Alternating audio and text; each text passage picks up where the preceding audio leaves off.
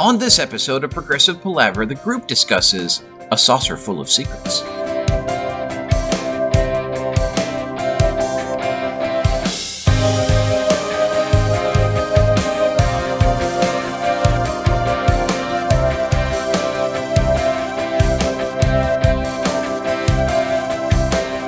Hi, and welcome to Progressive Palaver, a group of lifelong friends and appreciators of music discussing the greatest progressive rock bands album by album. I'm Joe Beauclair, on this per- on this episode of Progressive Palaver, I'm joined by my very good friends Paul Zotter and Ken Gregory as we cover Pink Floyd's second album, A Saucerful of Secrets.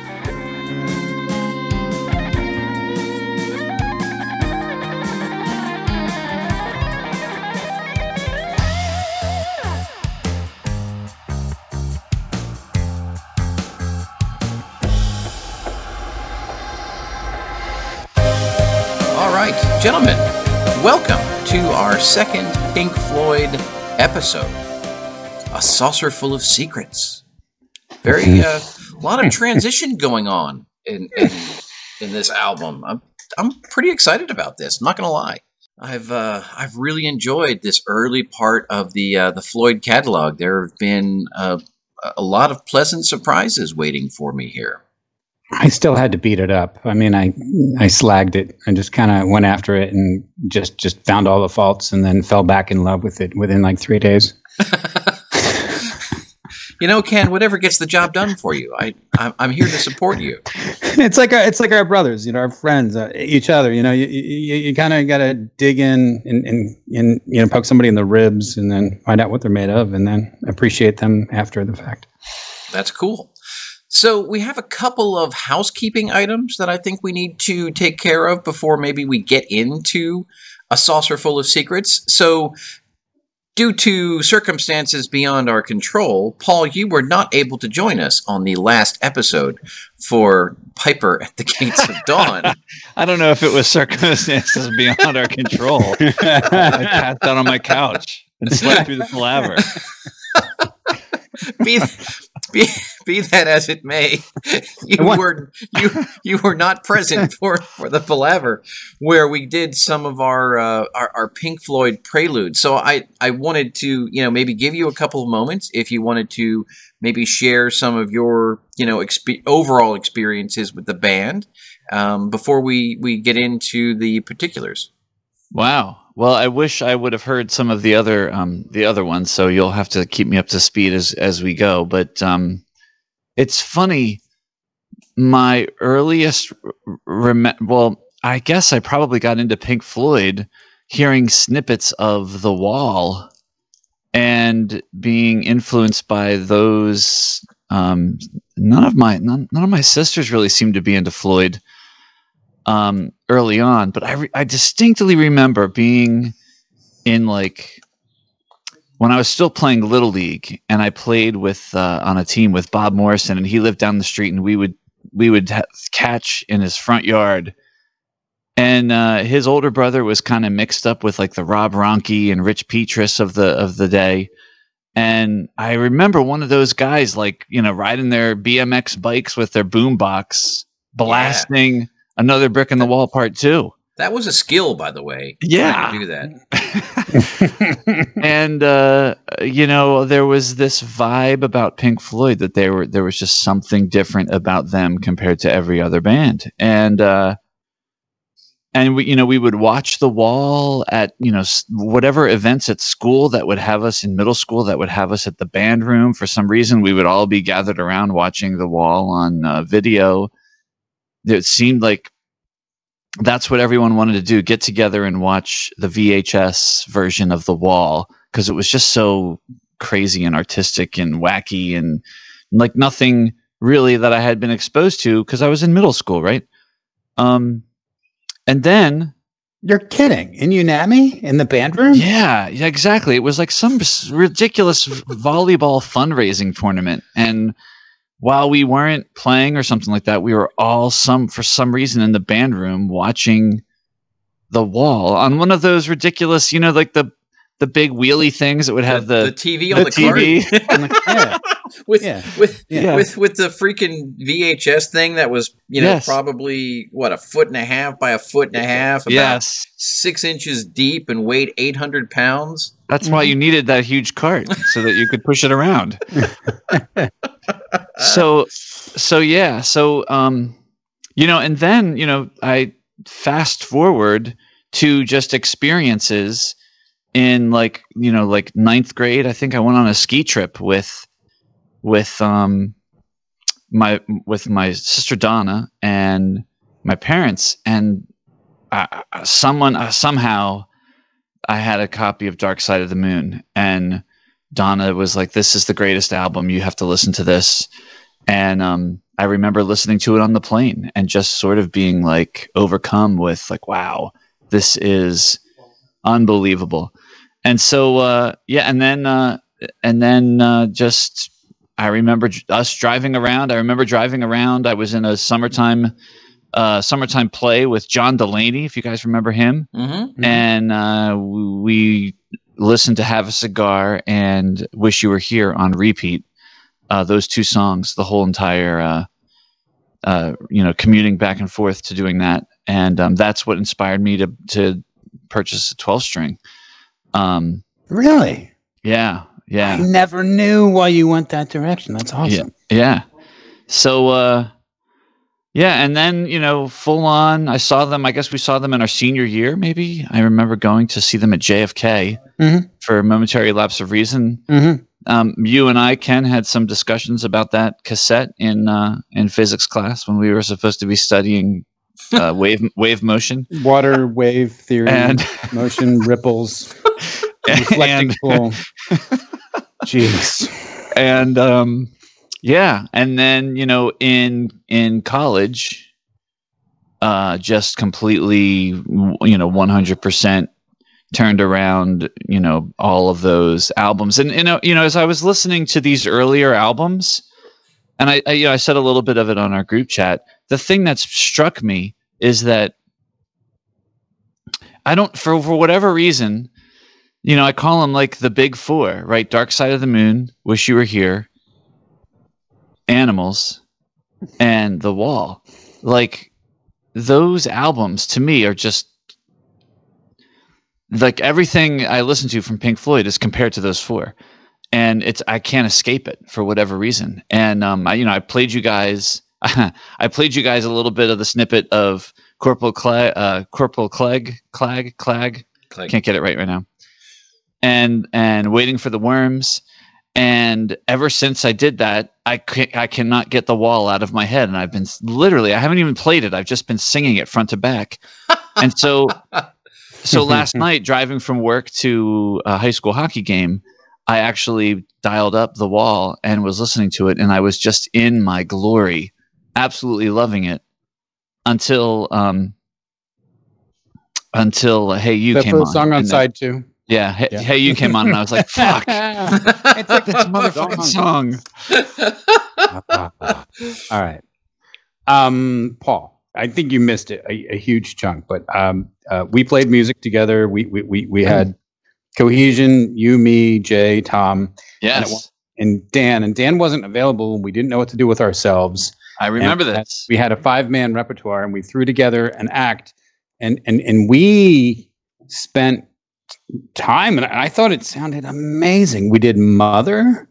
yeah. Uh, we did another brick in the wall. Was it was it part one and part two? Because We, we, did part did. one and part two. Yeah. I rem- and Ken, I remember. I don't know how long you worked on the guitar solo to brick, uh, another brick in the wall part two, but I remember that you pretty much had it note for note, um, bend for bend. Um, it was pretty spectacular, dude. Well, it, D minor is one of the easier. If you're gonna do Gilmour, do that one. Do brick in the wall. Mm. I mean, it's it's still him. It's still hard, but I think that's a good place to hop in to Gilmour, just because it's got that you know the disco thing going on. It's, Mm. it's really solid beat, not too fast. Um, We yeah, really yeah we really didn't have a lot of um filter going going for that in uh not even the real band, right? It was like you know we were just piecing things. Wasn't Chris Cherubini playing with us a little bit Mhm, mhm. during that time? yeah, he was great. He was great. Um, for that, yeah, for that one Yeah. jam, that Yeah. one gig. And then um, when Dan came back, we did in the flesh, if I remember correctly, in Young Lust. I remember Young Lust. I don't remember In the Flesh. Okay, well, well, But I remember Young Lust. We did that. You're right. We did that at a for field uh, day at high yeah, school. for- yeah, it was like some sort of talent show or something. Yeah. Yeah, I thought you nailed the uh, the vocals. I thought it was. I mean, I, I don't think you knew what a good time was back then, but you faked pretty well. I don't think I did either. I think I also think we were tuned down like a whole step for some reason. I think I think voices were changing and I think I think uh, part of that set was also shot in the dark by Ozzy Osbourne. So uh, Damn right. probably a Night Ranger too because that was always a standby. Word. Well, shall we? Awesome. Well, one other thing in terms of housekeeping, and I don't remember if it was on the palaver or in the group text, whatever it was. One of you brought up this somewhat garbagey book that I had purchased. Um, 100 or 1001 albums you must hear before you die and so I was inspired to to look and see what Pink Floyd albums are in here because after I bought this, I honestly haven't even looked at it. I, I kind of paged through it. I'm like, this is a bunch of bullshit, and I put it away. I mean, there's a, hun- a thousand and one albums. Well, it, it, it turns out they're they're arranged uh, chronologically, which I find interesting. But there are four Pink Floyd albums that are in this book. As you might imagine, Dark Side of the Moon, The Wall, Wish You Were Here, and The Piper at the Gates of Dawn, which I Wow. thought to be an interesting choice. Um, so I, I I didn't know if you guys wanted to maybe take a moment and let's peruse what this this book has to say about this. yeah. Now, each the the way it's set up, it it has um, it you it has the album art, it has the track listing, it has a short little blurb that we can read, and usually there's a quote by some member of the band. So in this particular case, um, we have a quote by Syd Barrett from 1971. I don't think I'm easy to talk about. I've got a very irregular head. So, Hmm. There you go. okay, so are you ready for some hyperbole? As the house band of the UFO Club in the mid 1960s, Pink Floyd launched a psychedelic musical revolution in London, rivaling that which the Grateful Dead created in San Francisco.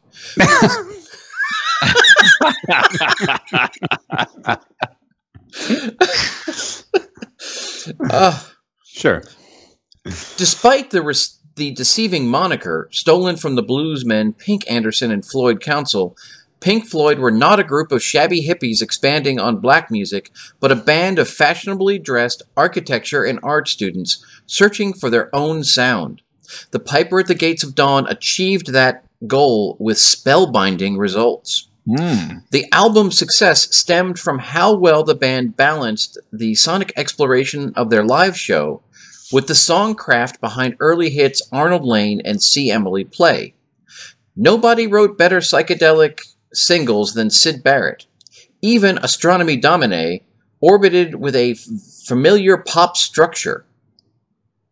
However, the songwriter was clearly fighting for control of the music as well as his mind, as bassist Roger Waters, pianist Richard Wright, and drummer Nick Mason pushed for further space travel.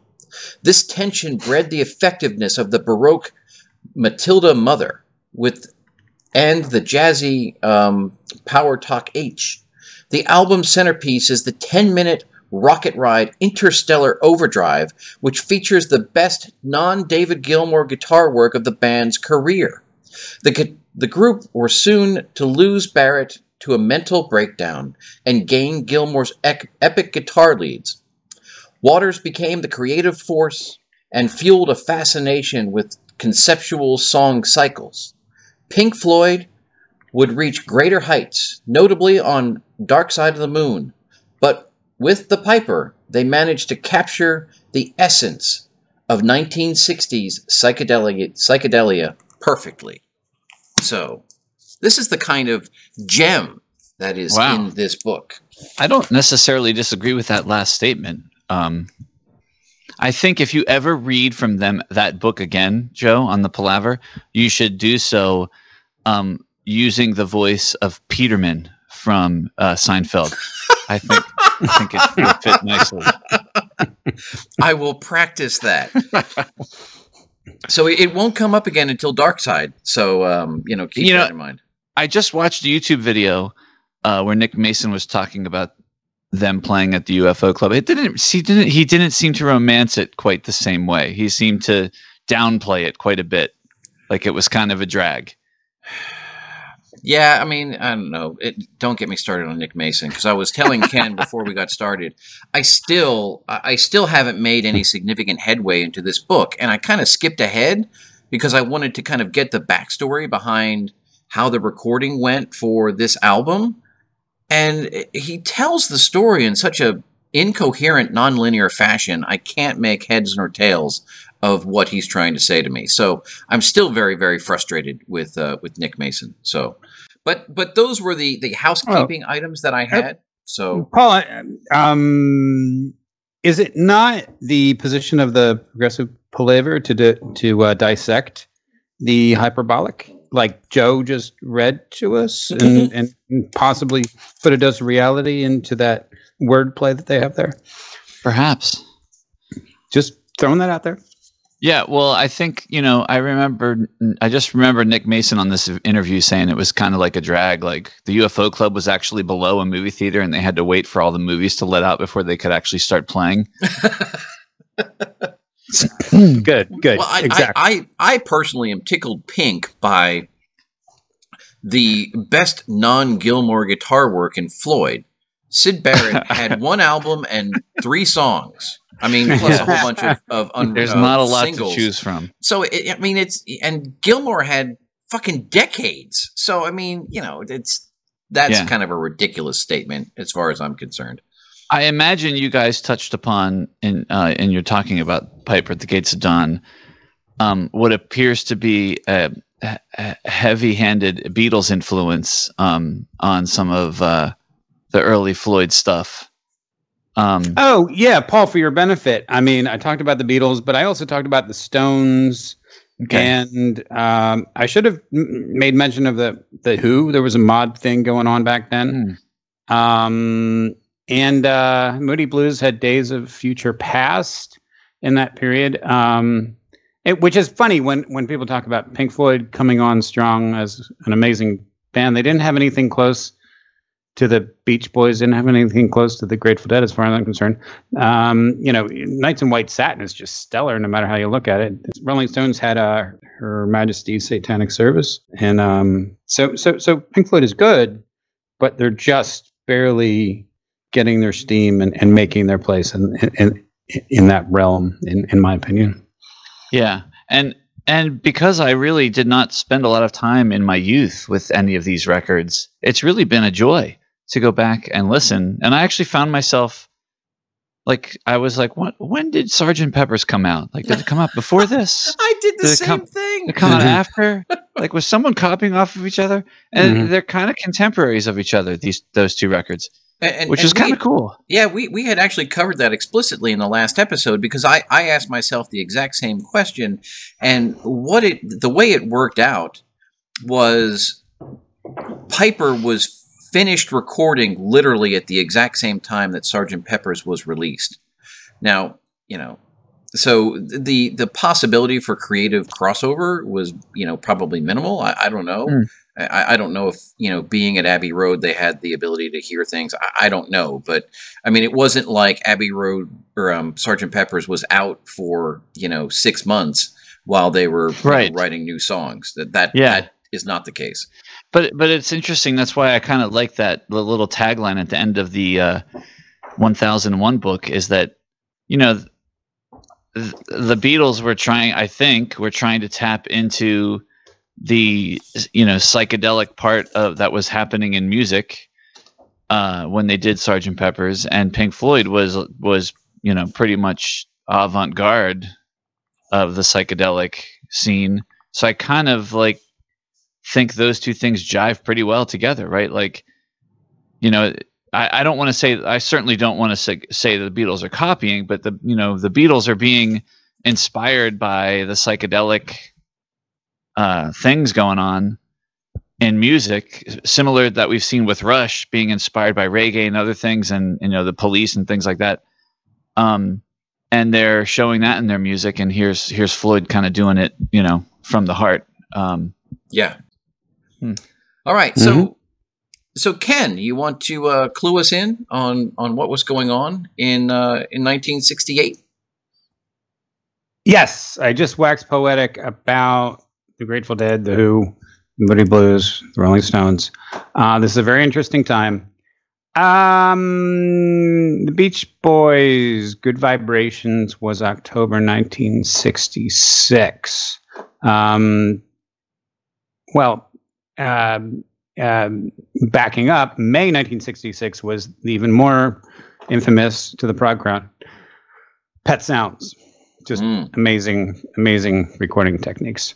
So when we're talking about um, Pink Floyd, Piper at the Gates of Dawn in in '67, uh, they would have clearly had those influences. Uh, you asked about the Doors last time. I did. Um, yeah, uh, Strange Days album was September '67. There's just a ton of amazing stuff going on in this period, including the Velvet Underground, the Byrds, the Mothers of Invention, Vanilla Fudge, Jefferson Airplane, Traffic, The Nice, of course. Um, the Pink Floyd sound toured with The Nice opening for Jimi Hendrix uh, in this early period. Um, jumping into 1968, uh, The Byrds, Vanilla Fudge, Blood, Sweat, and Tears, The Mothers of Invention, uh, The Move, uh, Frank Zappa solo stuff. June uh, 1968. I say this because of the Royal Affair tour, The Crazy World of Arthur Brown. And, and in, in the literature, Arthur Brown gets a really good mention uh, in the Comfortably Numb book by Blake uh, that I recommend on Audible. yeah. Uh, Ar- uh, Arthur Brown showed up in Nick Mason's book too, and I'm like, oh, Arthur Brown, I know that dude. hmm Yep. Yep. Um, quite the entertainer. e- exactly what was needed at the time to to breathe some life into into the what would you call that? The performance art genre. Yes. Uh huh. June 1968. Pink Floyd, A Saucerful of Secrets. So so that's that's what you would have been hearing leading up to this really good sophomore effort. As you mentioned, Ken, uh, A Saucerful of Secrets was released on 29 June 1968. It was uh, released on the label EMI Columbia or Tower in the US, I believe. It was produced by Norman Smith. The uh, cast of characters included Roger Waters, Richard Wright, David Gilmour joins the, the crew with Nick Mason and Syd Barrett. This is the only uh, five piece release from from Pink Floyd. The track listing is Let There Be More Light, Remember a Day, Set the Controls for the Heart of the Sun, Corporal Clegg. Side 2 includes A Saucerful of Secrets, uh, Seesaw, and Jug Band Blues. A Saucerful of Secrets is the second studio album by the English rock band Pink Floyd, released on 29 June 1968 by EMI Columbia in the United Kingdom, following adverts in Melody Maker giving that date, and released on 27 July 1968 in the United States by Tower Records. It is the only album to be credited to the band as a five piece consisting of Syd Barrett guitar, David Gilmour guitar, Nick Mason drums, Roger Waters bass, and Richard Wright keyboards. Barrett's behavior had become unpredictable during the recording of the album, so David Gilmour was recruited to complement Barrett, who eventually left the band before the completion of the album. While the prior record had been creatively driven by Barrett as the band's leader and principal songwriter, this album showed a much more diverse set of influences with every member contributing to songwriting and lead vocal roles. Gilmour, new with the band, appears on five songs, all except Remember a Day and Jug Band Blues, while Barrett, in his final appearance on a Pink Floyd album, contributed to three Remember a Day, Jug Band Blues, and Set the Controls for the Heart of the Sun. Set the Controls for the Heart of the Sun was the only song all five members appeared on together. The band's drummer Nick Mason has declared A Saucerful of Secrets to be his favorite Pink Floyd album. Upon release, A Saucerful of Secrets reached number 9 in the UK charts, but it didn't chart in the US until April 2019, peaking at number 158. The album received mostly positive reviews, though many critics have deemed it inferior to The Piper at the Gates of Dawn. Now, I have to take exception with that last sentence because Agreed. I, you know, one one of the first things that I was thinking of you know, as as I started preparing for this, is you know this this sophomore effort, much like we saw um, with Genesis, I think is a huge step in the direction that the band will eventually go. Um, you know, and and not to take anything away from from Piper, um, I just think that there's there's a lot more strength here in terms of of songwriting and, and things of that nature. So I, I would agree. Okay, and that's a wrap. Yeah. There it is. there you go. but uh, It's better.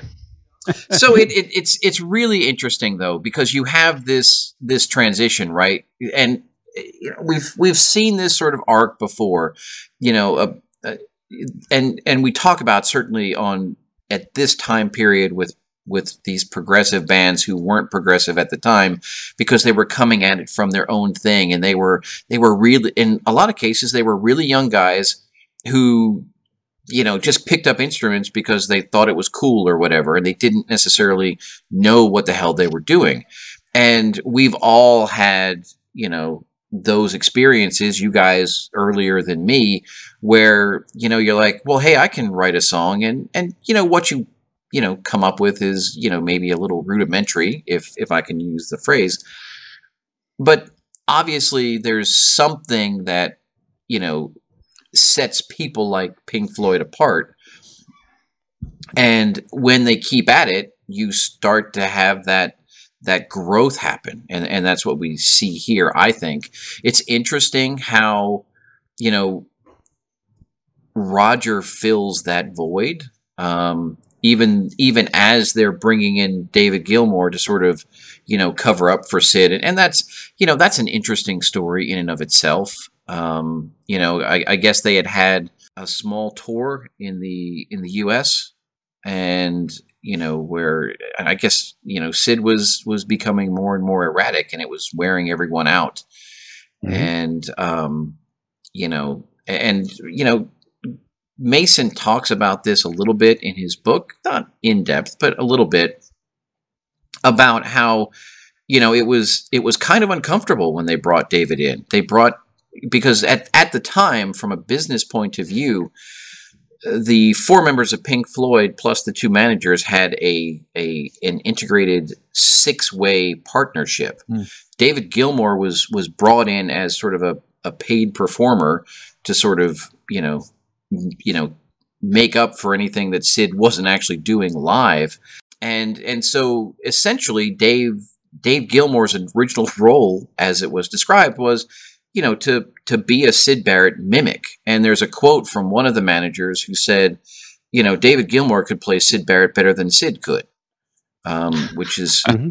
i- you know an Yeah. interesting way to to do it.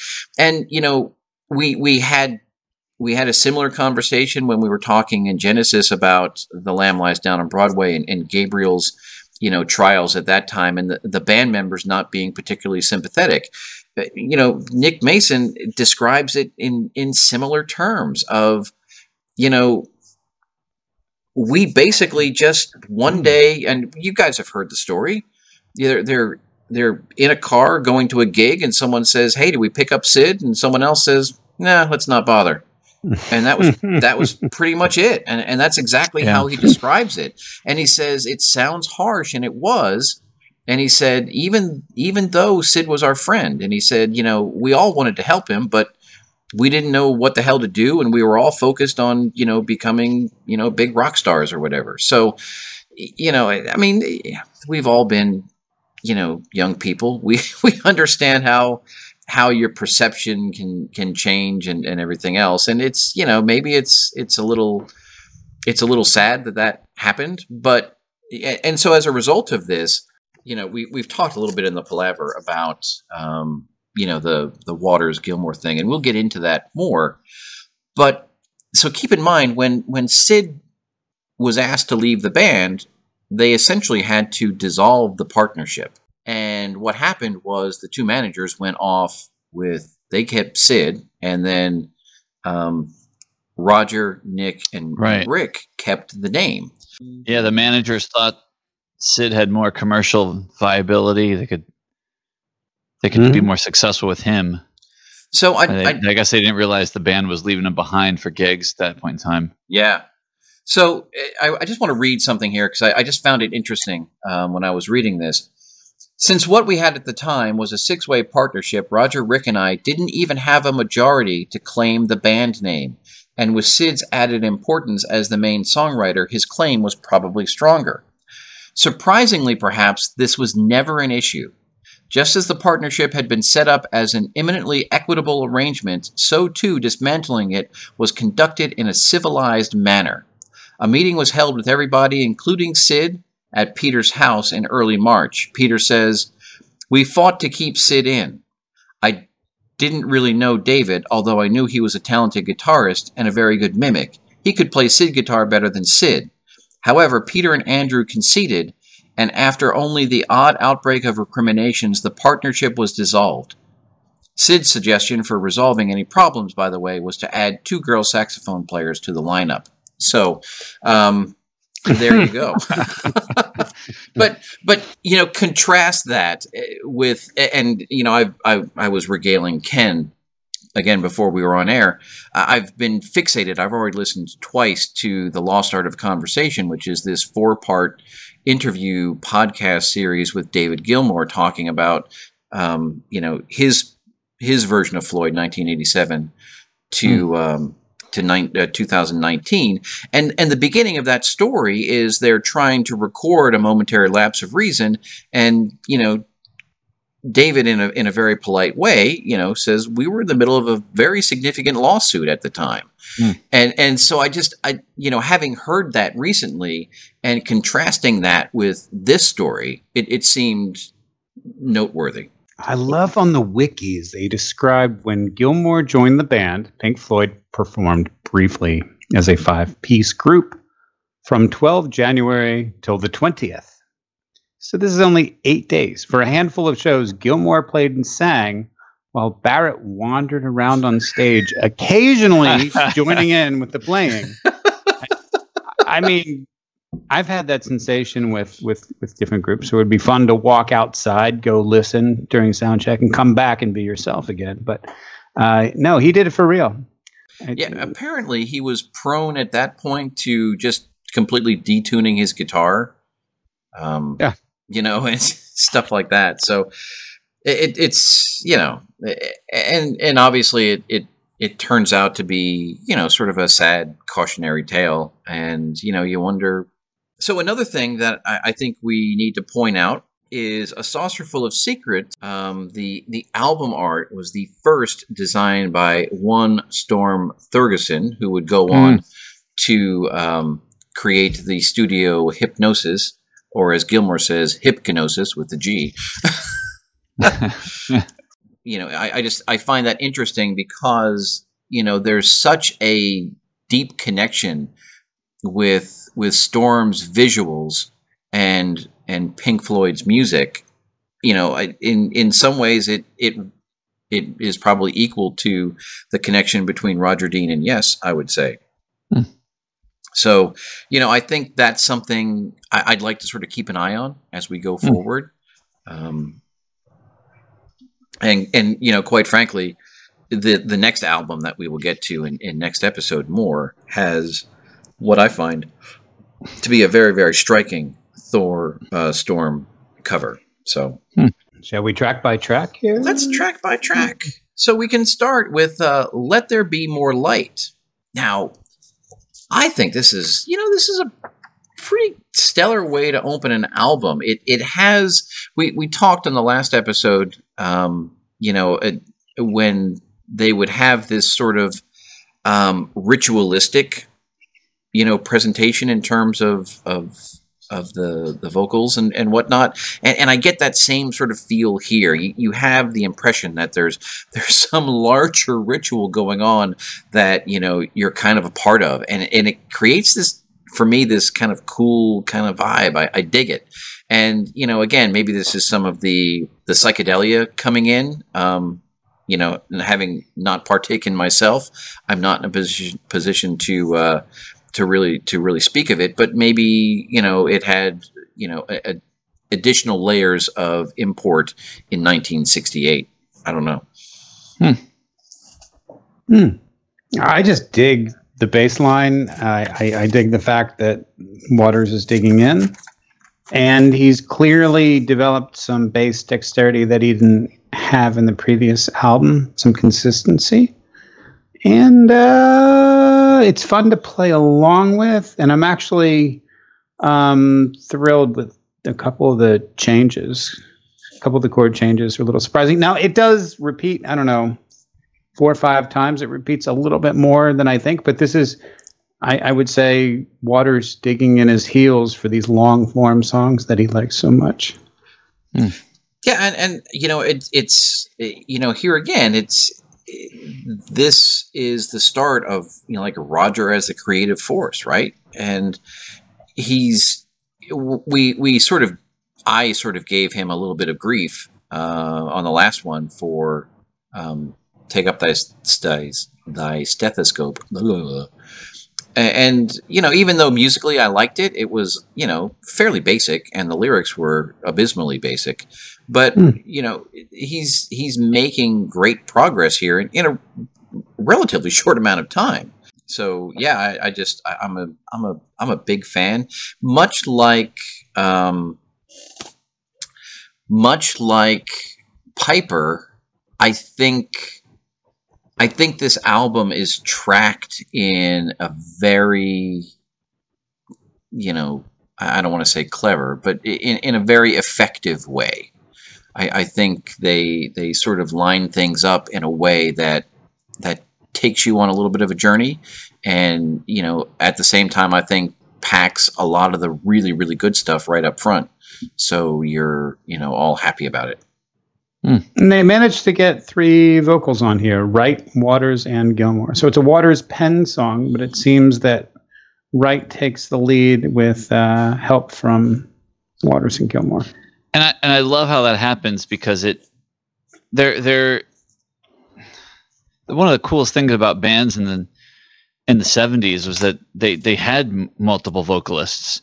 Mm-hmm. And and w- I know we're going to talk a lot about the Gilmour Waters thing and I think we were passing around the in the text today about Wright's vocals and and and how terrific they are to the overall sound. But I love how that just kind of plays out here like you know it, it's very much as i said if you're listening to this like me and in the back of your mind all you can think about is when can i listen to dark side of the moon wish you were here animals in the wall?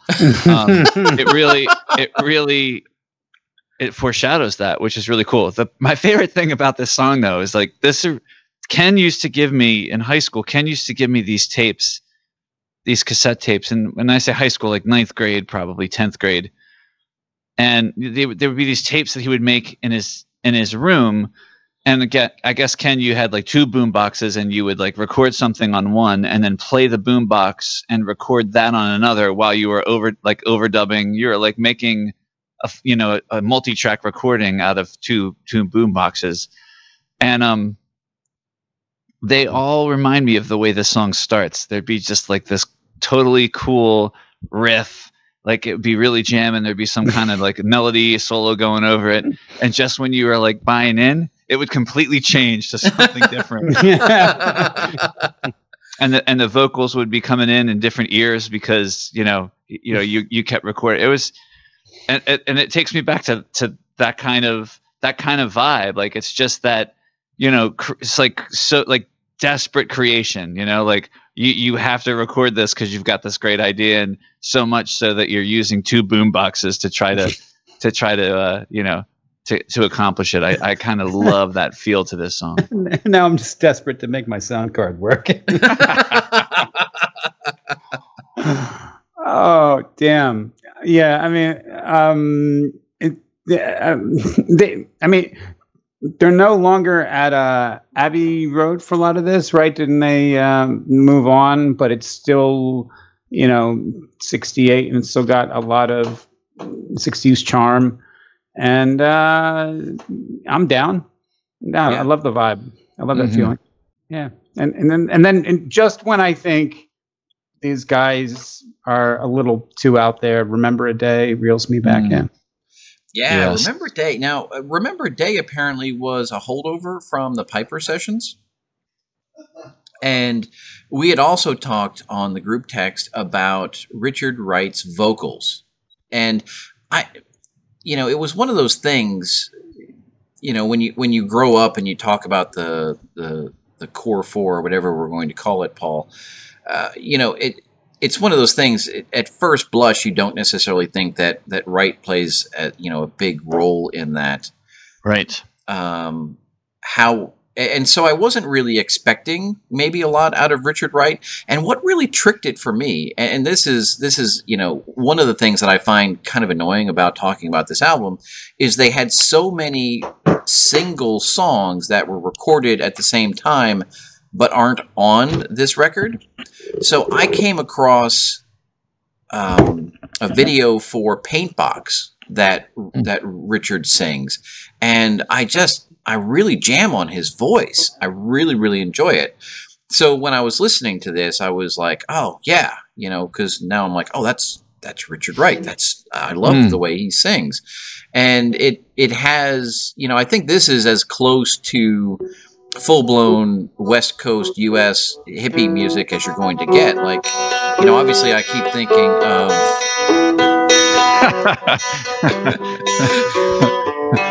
it's so cool. It's great. I did a shit job on last week's episode because I didn't play along with the track. I think with his Pink Floyd stuff, if you like jam along to it, you can really like experience it at a new level, dude. I um I kept thinking of time of the season. Obviously, I think probably because of the uh, the drum part. Mm. Um, mm. But there's there's something about the, the the vocal hook that that is a little similar to that as well. But I mean, again, here I think we have two, you know, catchy, accessible sort of songs that are you know a little different from each other. But again, it start it starts to sort of illustrate. Um, you know where we're going to go with this band, and it's it's spectacular.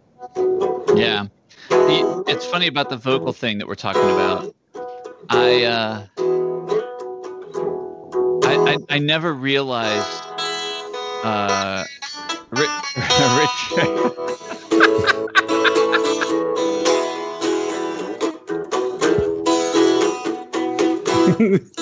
Rich. Oh my gosh. You got to jam with this, Paul. I'm telling you. it's great. I just um I remember not not really having a clue about Richard Wright singing, right? And and I remember watching I want to say it was whatever video was it Delicate Sound of, Sound Thunder, Thunder, that accompanied Yep. The Exactly. And I re- and I'm watching the video of them doing time. And in the the breakdown of time the camera goes over and he starts singing and i'm just like sitting there and on my sofa going wow that's him all this time. I didn't even realize. I've even seen them perform this like three times live and i haven't even realized it. Right. And um because i was so freaking far away. And um and that having that realization is is perfect for going back and listening to because you know i start listening to remember a day and instantly i'm like oh this is richard wright. This is awesome. Yeah. And um this this song is is terrific, dude. And the chords, they smoke. Mm. I'll, I'll have to learn it. I'll have to. Maybe we will have our in our show notes. We'll have a, a link to Ken's YouTube video on how to play Remember a Day. I like that idea. cool. Yeah, now, and they're lit. I'll give you that um, time for a season because just that that vamp. Yeah, I could see that kind of breaking into uh, yeah time of the season. That gets us into set the controls for the heart of the sun. Now, you know, this was one of those things that you know and again, by my own admission, I was not familiar with with the early part of Pink Floyd. So when we spoke with with Joe Cass of Total Mass Retain about the the uh, his early Floyd experience as well as as the Nick Mason show, he he pointed this one out specifically. This was something that was was on that set list, and I believe, yeah, I'm pretty sure it's on Echoes as well. So I've I've heard this song maybe more as I've been sort of doing my immersion technique. And on at first blush, right, when you get a song like this that is is more ethereal and um, you know, maybe less traditionally structured than some of the others, it's so easy to almost just dismiss it out of hand as, you know, you know, sort of formless noodling, if you will.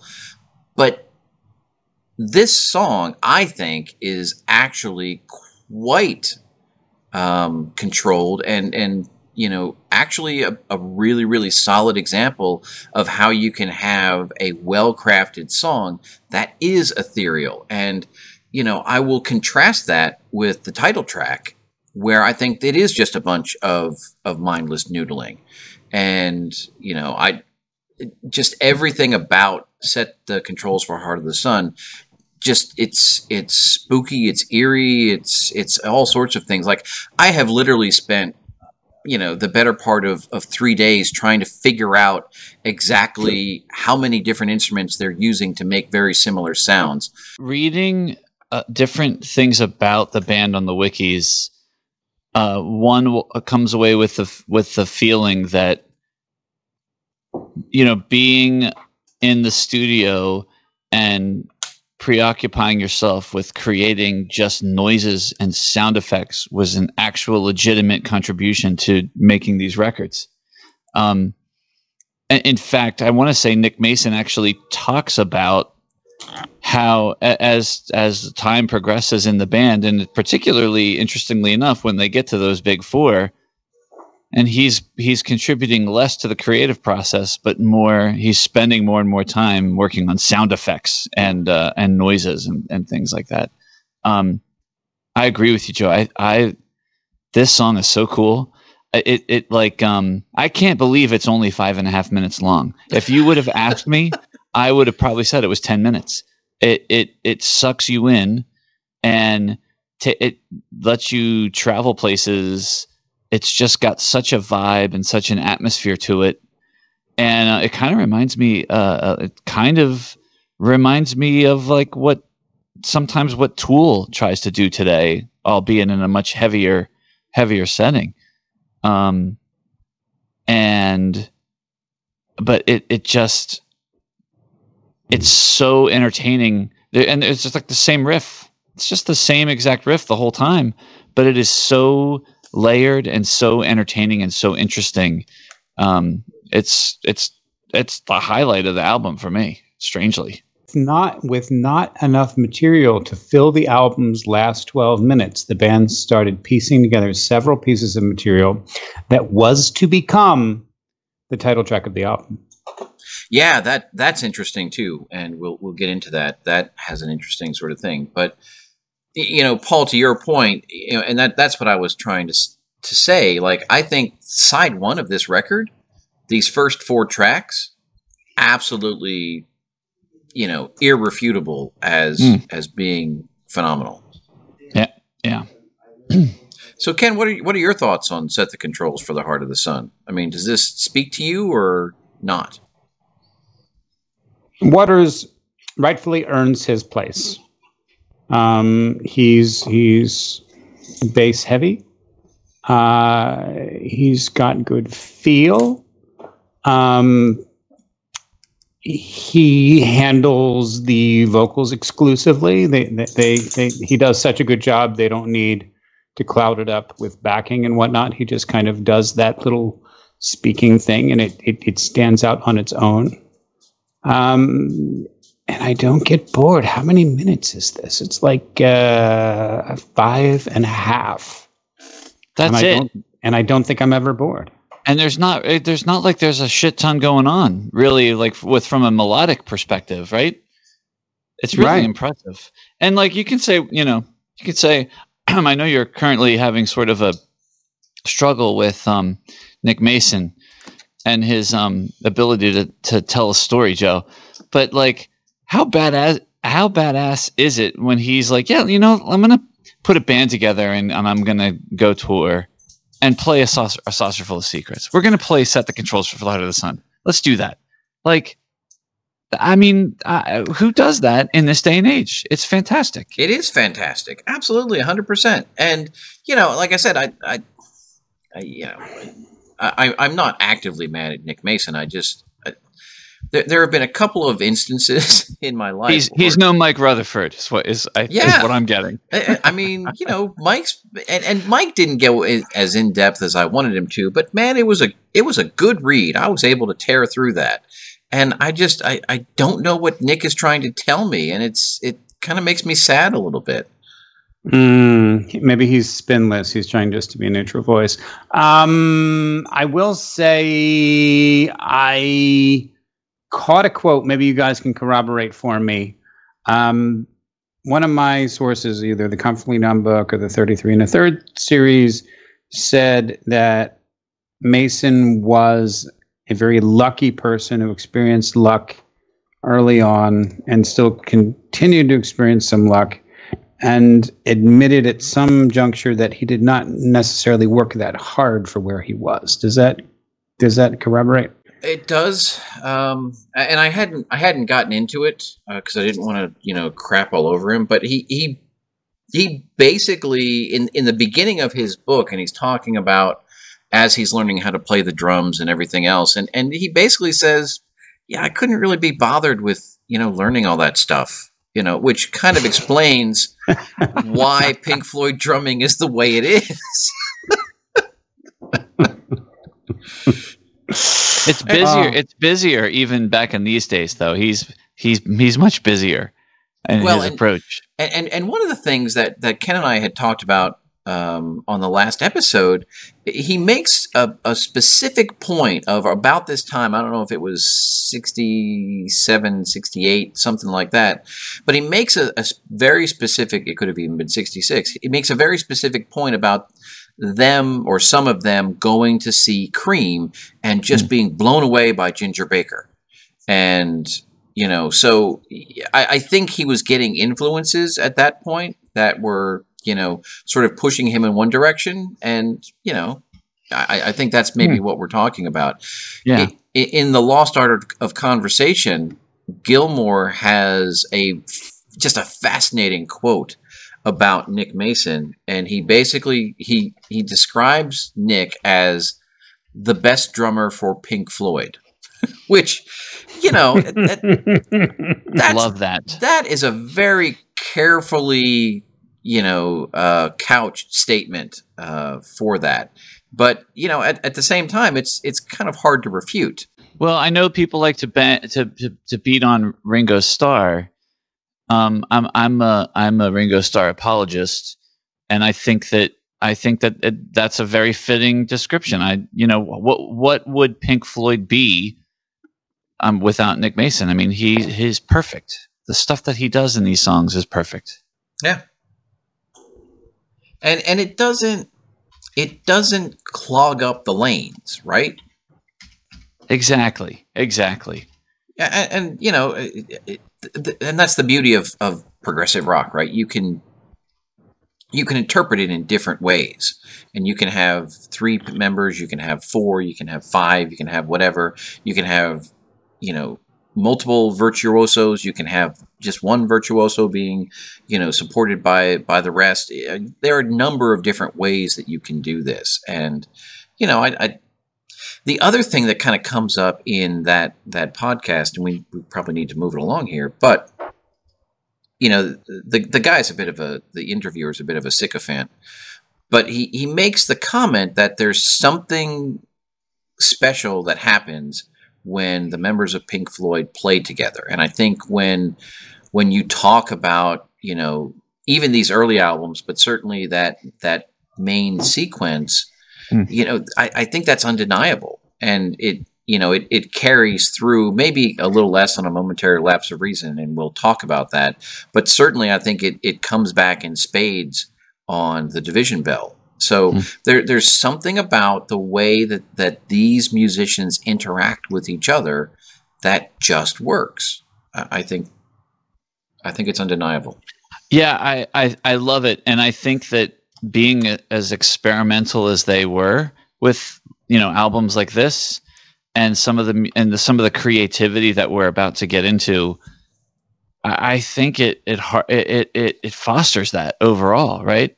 I mean you're going into these cool places and everyone's just kind of kind of at this point it feels like everybody's kind of letting everybody do just their thing you know? Yeah. Um and i and i think it really uh really fosters that and and and we'll we'll we'll get to uh, cash in on the dividends later. I love that I just learned about a new podcast, Joe, the Lost Art of Conversation, and what's even better than learning about a new podcast is learning about a new podcast when there's only four episodes. you don't have to get you don't have to be like, oh my god, I got to listen to 50 episodes. I wonder which one all this great stuff with David Gilmour's on. There's only no, four episodes. It, it's four episodes, and they're they're segmented beautifully. And mm. um, I was telling Ken before we were on air, I could listen to Gilmour speak for days. Oh, and, yes. And Po Powell, um, Storm's partner in Hipgnosis, has some just fantastic recollections of of his time working with Storm in the band, and it, it's I, I, just find it fascinating. I've already listened to all four episodes twice, and I, wow. I'm sure I will again. Impressive. Well, I'm going to put it in the show notes. We'll see how many episodes there are by the time this is released. And um, oh no, it's done. That's it. Oh, they're only uh, they're only doing these this many, huh? Yeah, okay. it, it, was it was very it's it's an interview that was done specifically to support uh, the Pink Floyd the later years box set. So it's it's almost a commercial in a way, but it's, gotcha. it's it's the best commercial you could ever imagine. So this is fascinating. So I love it. And so David Gilmour did a, a similar thing. He did a three uh, episode podcast when he was putting his guitars up for auction. Yep. And and the same thing. Like I literally I listened to those po- those uh, podcasts to go to sleep at night because what would what is better than listening to David Gilmour talk about fucking guitars while you're trying to go to sleep? I, I mean, don't, I don't think it anything. was epic. Well, let's let's do the Gilmour. I, he's the epitome of good vocal technique, even while he's speaking. He he he resonates so far back in his throat with that um, wonderful raspiness. Um, hearing about him in the book, he wanted so badly to do the music thing, um, to the point of I believe they went to some golf club in France and, and played throughout the summer and, and, and slept in some concrete bunker and he got so sick but refused to go home. He ended up in the hospital in a in a strange place. Even when he barely recovered, he refused to go back to Cambridge because that would be defeat. So he went to London in the hopes that he would find something. Of course, he did find uh, the gateway into Pink Floyd, but but he he truly earned his his place. He had a reputation in the scene as not only a guitar player, also a singer, and he he won over uh, some so, so, so, you know not, not not just you know Waters and Mason and Wright, but but but he, he had a reputation. So uh, hats off to Gilmour. He, he he he didn't just sneak in as an afterthought. He they really needed him, and he earned his place. And and finish outside one with Corporal Clegg. Now, Paul, you had an interesting observation to which you have already alluded here on this episode regarding Corporal Clegg. Would you? Care It is to true. it is true. So first of all, what you know, this is when you know we've heard we've heard uh, reference to Lucy in the Sky up till now, but this is the first time where we're sort of back in you know what I call Beatles mode, you know, Sergeant Pepper mode. Um, but there's this down down down down down like you know riff and the the vocals and the the vocals are switching, but it comes to this like s- sort of B part, and um, Mm, the very first time that I heard I heard this progression, the first thing I thought of was waiting for the worms in the wall. And you know, I I played it for you and and you know, Ken, you sort of were like, Yeah, it's a typical progression, you know, it makes sense. But like to me, it's just so funny because again, listening to this, thinking, when am I going to get to listen to the wall and all those other songs? and this comes out i'm thinking wow even like the even the rhythm of the vocals seems to to uh reflect that same sort of feel um the only difference is there's like this distorted wah wah guitar and then it um it sort of disassembles instead of sort of the the minor riff from the wall it sort of disassembles into this like uh pet band, jug band. I, I, I'm I'm not sure what kind of you know little mini orchestra you call it, but um, so yeah, it just struck me as wow, like it's almost like here we are, kind of going back into like Sergeant Pepper mode, but then in the middle of it all, we just like whoop, drop a little bit of the wall in there, and then and then get right back to it. just a little bit. You know, this is kind of like the the first manifestation of what will become late model uh, Roger Waters, right? He's he's he, he he's got something to say, and and obviously, you know, I, don't know, maybe this is stupid, but you know, the the loss of of Roger's father in the war seemed to have a very profound impact on Roger Yeah, and and this is I I think this is kind of like the the first time he sort of puts his foot in that water. I like this song a lot. I think it's very catchy. There are some aspects to it that kind of drive me crazy. Um, I think some of the the noisy guitars over the the verses I find very distracting. It's like it's it, it almost goes atonal in, in a couple places, and I'm like, Ugh. and but uh, you know, I, I I can kind of deal with that. And then the other thing that kind of sets me off is I find the kazoo at the end to be a little off putting, although at the same time, I'm able to sort of understand why it's there and sort of the the general level of irreverence it brings, which, you know, I, I, I think I understand that. So it, I, don't get too too caught up in it. wait, but- ca- walk, me through that again, Joe. What what? so when I think about um, the the whole thing, right? There's I when I think about Corporal Clegg, you know, you're you're you're sort of balancing out this, um, you know, this this the, these two parts, right? Because Mhm. you know there's there's the straight part of it which is you know here's here's corporal clegg and and was didn't he do all these wonderful things and his mother must be so proud but at the same time there's this sort of contrary undertone which is basically saying yeah but this is all bullshit and i think Yeah. i think the kazoo brings in that it sort of brings that irreverence to the fore and Yes. and mocks the whole pageantry of you know the war hero Yeah. All right. So I, I was I was tracking with you, but I I, I wasn't. I, I I wanted to make sure that I was. I, I think the whole thing is cynical. Like I, I you know I don't. I think everything every line in this song is is cynical, and I I I couldn't agree with you more. The you know the um the band it in the in the way that it's brought in is is just elevates it to the to the next level. Um, the the crazy guitars I think is just a sign of the times. I, I blame George Harrison. Oh well, boy. we can we can give George a pass because he was a genius. The uh, the other thing that for me really stands about this album or this song is you know this is kind of like the first taste we get of those sweet Gilmour vocals, right? And you're like, oh, there it is. Mhm. I, I mean, I know he's he's credited with uh, "Let There Be More Light," but it, it it's not qu- to to me. It's not quite as prominent as it is here, and and you know you start to get that that blending. And, and again, growing up, I always thought it was simply Roger and David, but it, it may very well be Roger plus David plus Rick. Right. That that it just you know it's so delicious. Let's tackle war.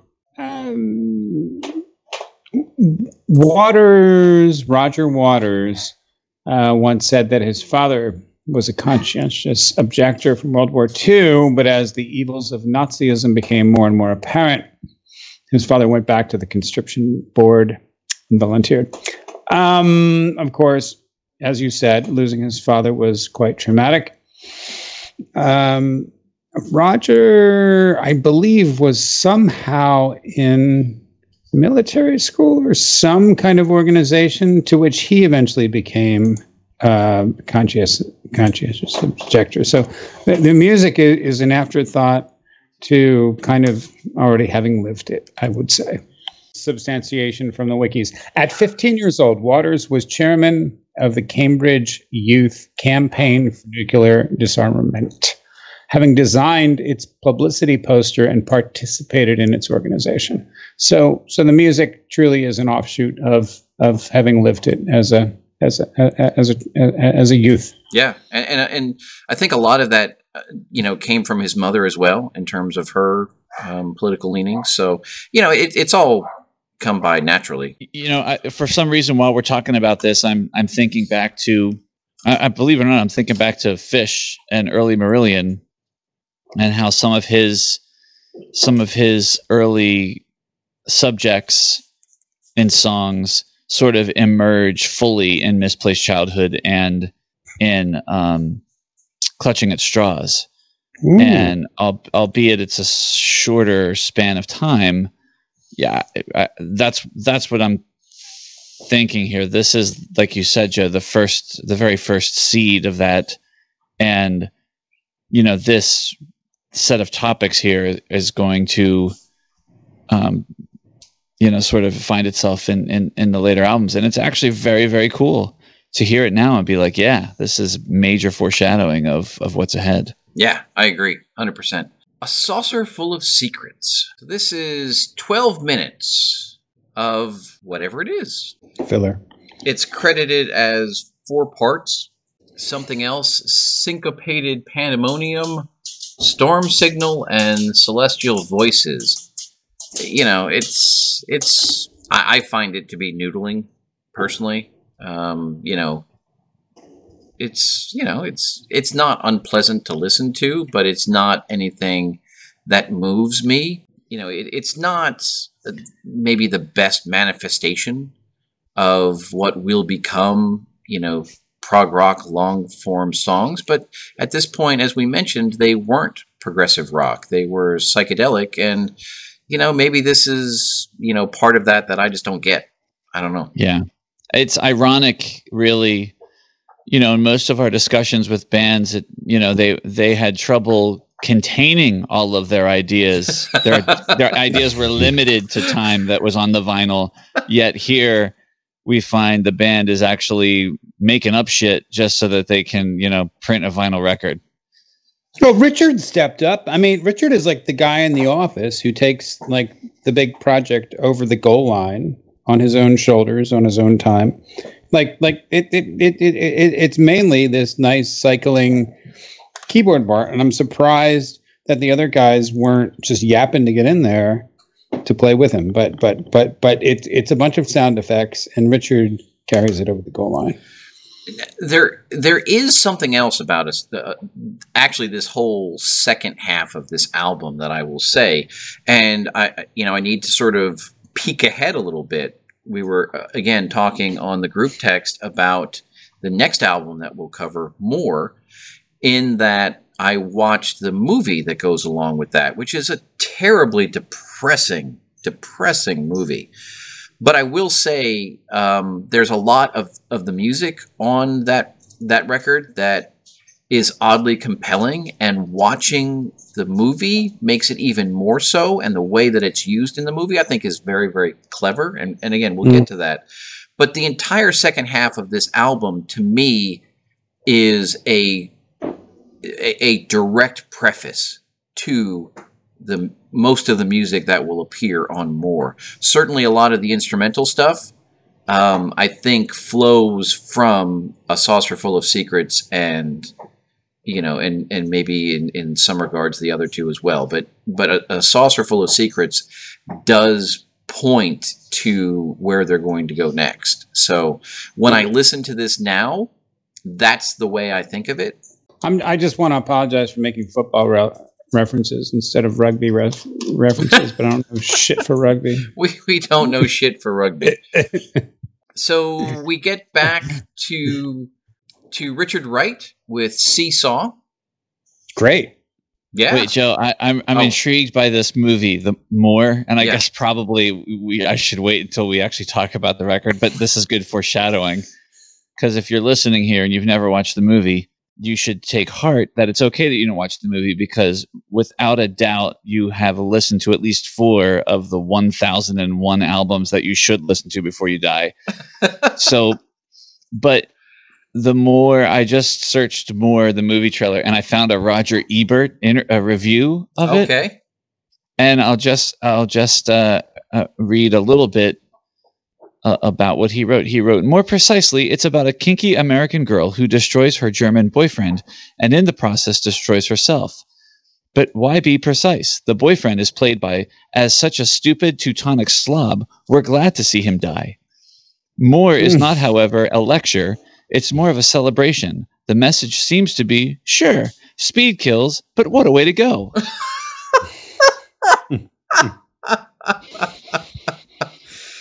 I don't know that I fully agree with that, but I, I I definitely see where he's coming there. Hopefully, it's available on Amazon Prime and I'll be able to watch it. It is available on YouTube. Oh, there you go. What's better than watching a full length movie on YouTube? Nothing.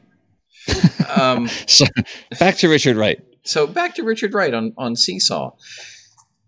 Yeah, you know, I, I, I honestly don't know what to say about this. Um, when you look at when you look at the lyrics, right? This is, I, I think Richard Wright had at this time had his lane, and this is very much in that lane. Um, you know, there's there's lots of, you know, f- flower references and laughter in his sleep and selling plastic flowers on a Sunday afternoon. You know, it's you know, eh, it's cool. Oh, I just like the she goes up while he goes down kind of a thing. It's like uh, it's like some kind of yin yang relationship. I see a lot of imagery there, and it, it really sticks with me. And and I have to wonder if there's Syd woven into this. And I just dig the way he executes the vocal. I mean, Yeah, they're they're very snazzily dressed at this point. I'd like to point out. Snazzily. Look at those mhm. Harvey Highwaisters on Roger Waters there. I know, right? he looks Yeah, just the, so unnatural. the weird thing about this song for me is that this song. I mean, it, I- I mean, th- listen. These these first records sound dated. Like it's no doubt that these are late '60s recordings, right? Oh yeah, but seesaw like if if i could like if someone said hey you know play me a song that your parents were listening to when you were born like this song sounds like whatever it is that i'm thinking of it just it you know the the heavy like Wright's Wright singing is very heavy to me. It's very which is and it's fine. Um sort of the high voices in the back. It's just it just has that to me this is the most dated sounding Pink Floyd stuff. Is there an orchestra on this or is it just like keyboards? I don't I don't know. I can't remember. But it's just whatever. believe- it I- just sounds very dated. Yeah, I believe this somehow. is the one with the with the orchestra. Um, Yeah. And, and I, apologize that I don't remember that, but it's been a heck of a day. There's actually some thought into this. The, the, the lyrics in the third repeat, she grows up for another man, and he's down. So that's that's interesting. You've got Hmm. this this this flighty girl. All can see he's not there, so the first guy is not there, and then she finds another man. So there's some kind of progression going on in here. It's uh, a little deeper than I originally thought.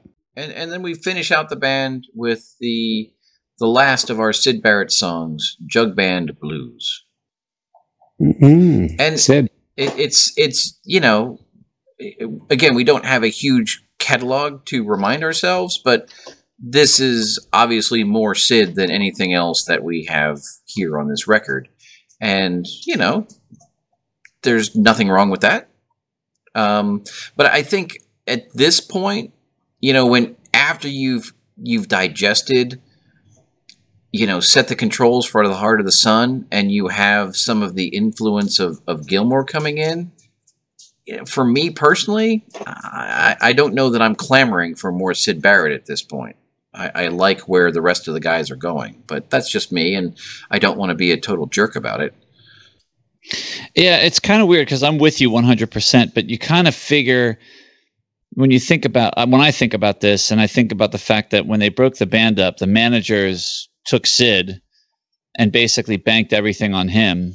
And you think about like the crazy success that the Beatles had, and and how much there. I mean, and maybe this wasn't even in their thinking, but you know the the more commercial type sound that was going uh, uh, compare that with you know the tracks that you mentioned joe the ones that were like kind of going gaga over set the controls for the heart of the sun. Like you can un- understand why they thought yeah you know we'll stick with uh with the pop star here. And um and based on that picture you just showed us you know he he probably had the best look of all of them as well. So you know i'm, I'm with you. Like it's not it's not that i don't like it but i'm I, i'm looking forward to more music that's less of Syd. Not in a bad way. It's just just how I'm feeling. Yeah, and that, like I said, I think you said that really, really well, right? It's it's not to detract from from what Syd does. It's just suddenly I have a taste for something else. Well, the lyrics are eerily foreshadowing of what's to come. Uh, there are three stanzas. Uh, I would like to present to you the first two. It's awfully considerate of you to think of me here, and I'm much obliged to you for making it clear that I'm not here. And I never knew we could be so thick.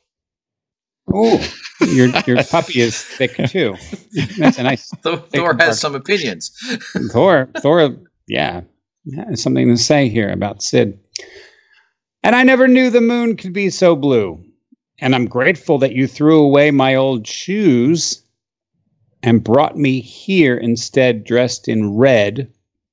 And I'm wondering who could be writing this song. I don't care if the sun don't shine, and I don't care if nothing is mine. I don't care if I'm nervous with you. I'll do my loving in the winter. Uh, there's so many angles that you could look into this prism and see the colors you want, but it, it's easy for me just to take the angle that he truly doesn't care. Given I everything we know, given everything we know about him, you know, and you know, so many years later, for sure. I don't know how many producers would have been okay with those lyrics. Um, but I guess if you're in a space, you know, space band and psychedelic band, that that kind of plays into it, right? It's almost the pink character foreshadowed Hmm. uh, from the Yeah. wall. Just, just, just. I mean, I mean, I mean. Uh, you, I'm grateful that you threw away my old shoes and brought me here instead, dressed in red. It's almost like other people are dressing him up to be somebody he's not Yeah, that's awesome. going to be. That's awesome, Ken, because I, I I definitely I definitely remember uh, reading about um, you know Roger Waters talking about during this time when they were you know deciding whether they should pick him up for the show or not. Literally, you know, barging into his room wherever he was and you know pulling him out of bed and getting him dressed, much like in that scene in the wall where they bust yeah. into the you know comfortably numb scene, and and um yeah, you're right. It, it it's uh it's all there. Well, that's awesome. So, you know, this is, again, I think for a sophomore effort, this is extraordinarily solid. I think it really. It, it, it takes a big step forward from maybe what they were. They're they're starting to really understand their their craft a little bit and it, it really does speak to where they're going to go, not only immediately into more, which is very clearly shown, but as as we've pointed out as well, even further down the road, which is very very cool. Um, you know, I, I part of the thing I love about about doing the palaver here is is these sorts of these arcs, right? That when you when you go back in as a grown person with some, you know, mental capabilities and time on your hands, you can kind of see things that maybe you wouldn't have caught before. So I think it's cool. And very much appreciate the the vocal stylings of one Richard Wright. And again, we have to give proper credit to Syd Barrett for getting us here.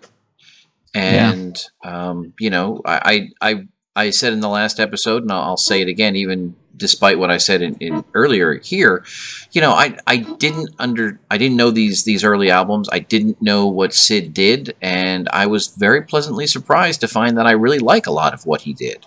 So you know, I, it it's not to say anything bad about it at all. Hmm. Here, here. Any thoughts from you guys uh, closing on this this album, uh, "Saucerful of Secrets"? Nick Mason's favorite. Uh, you know, I remember when you guys interviewed Joey, and he, you know he was talking about some of these songs, and I was thinking, God, like, what have I been missing all this time? It, you know, it can't be that all that. Like, and uh, you know it's been it's been a fun couple of weeks you know diving into this and and ha- you know having a completely new perspective and a completely new take on this band that I've loved for so many years. And I you know I think as I mentioned in the group chat like I just can't believe how long I've missed all of this. And uh, it's been so much fun and uh, you know, hopefully uh, Nick Mason will tour the Saucerful of Secrets again, and I'll and I'll get to see uh, see it all happen. Yeah, that would be fantastic. I, uh, I, you know, I I would love to be able to see him actually get to go to the show this time. And you know, the good thing is, is that now I'm ready for it. I, I you know, I, I would not have been ready before. For for right now, with regards to a saucerful of secrets, I will thank both of you, fine gentlemen, for yet another enjoyable palaver.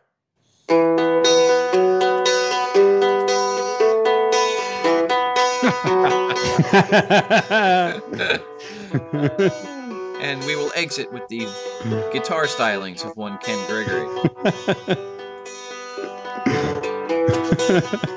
we we hope you've enjoyed this episode of Progressive Palaver. As always, we've enjoyed sharing the conversation with you, and we welcome, solicit, and look forward to your thoughts, your comments, your questions, your feedback, and your concerns. You can reach us on Twitter, Instagram, or Facebook. Facebook, we are at ProgPala on all of those, or search for Progressive Palaver. You're welcome to email us. Our email address is progpala at gmail.com. Progressive Palaver is available for subscription and download on Apple Podcast, Google Podcast, and Spotify. And we are, as always, hosted on SoundCloud. So, until next time, thanks for listening. It's like being at band practice all over again.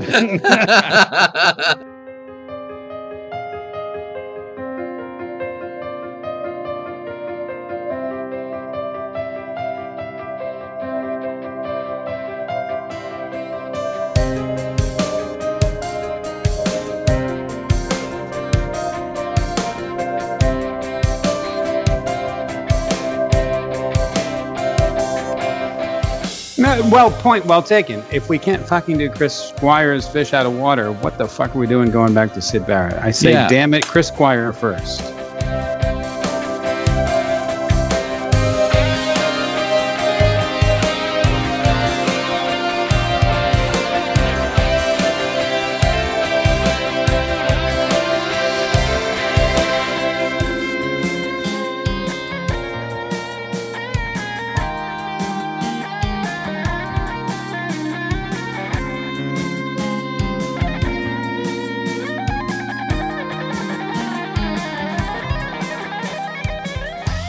So they did a, a review on Acceleration Theory Part 2, and the giant quote in the middle of the fold says, This makes Olias of Sunhillow sound earthbound.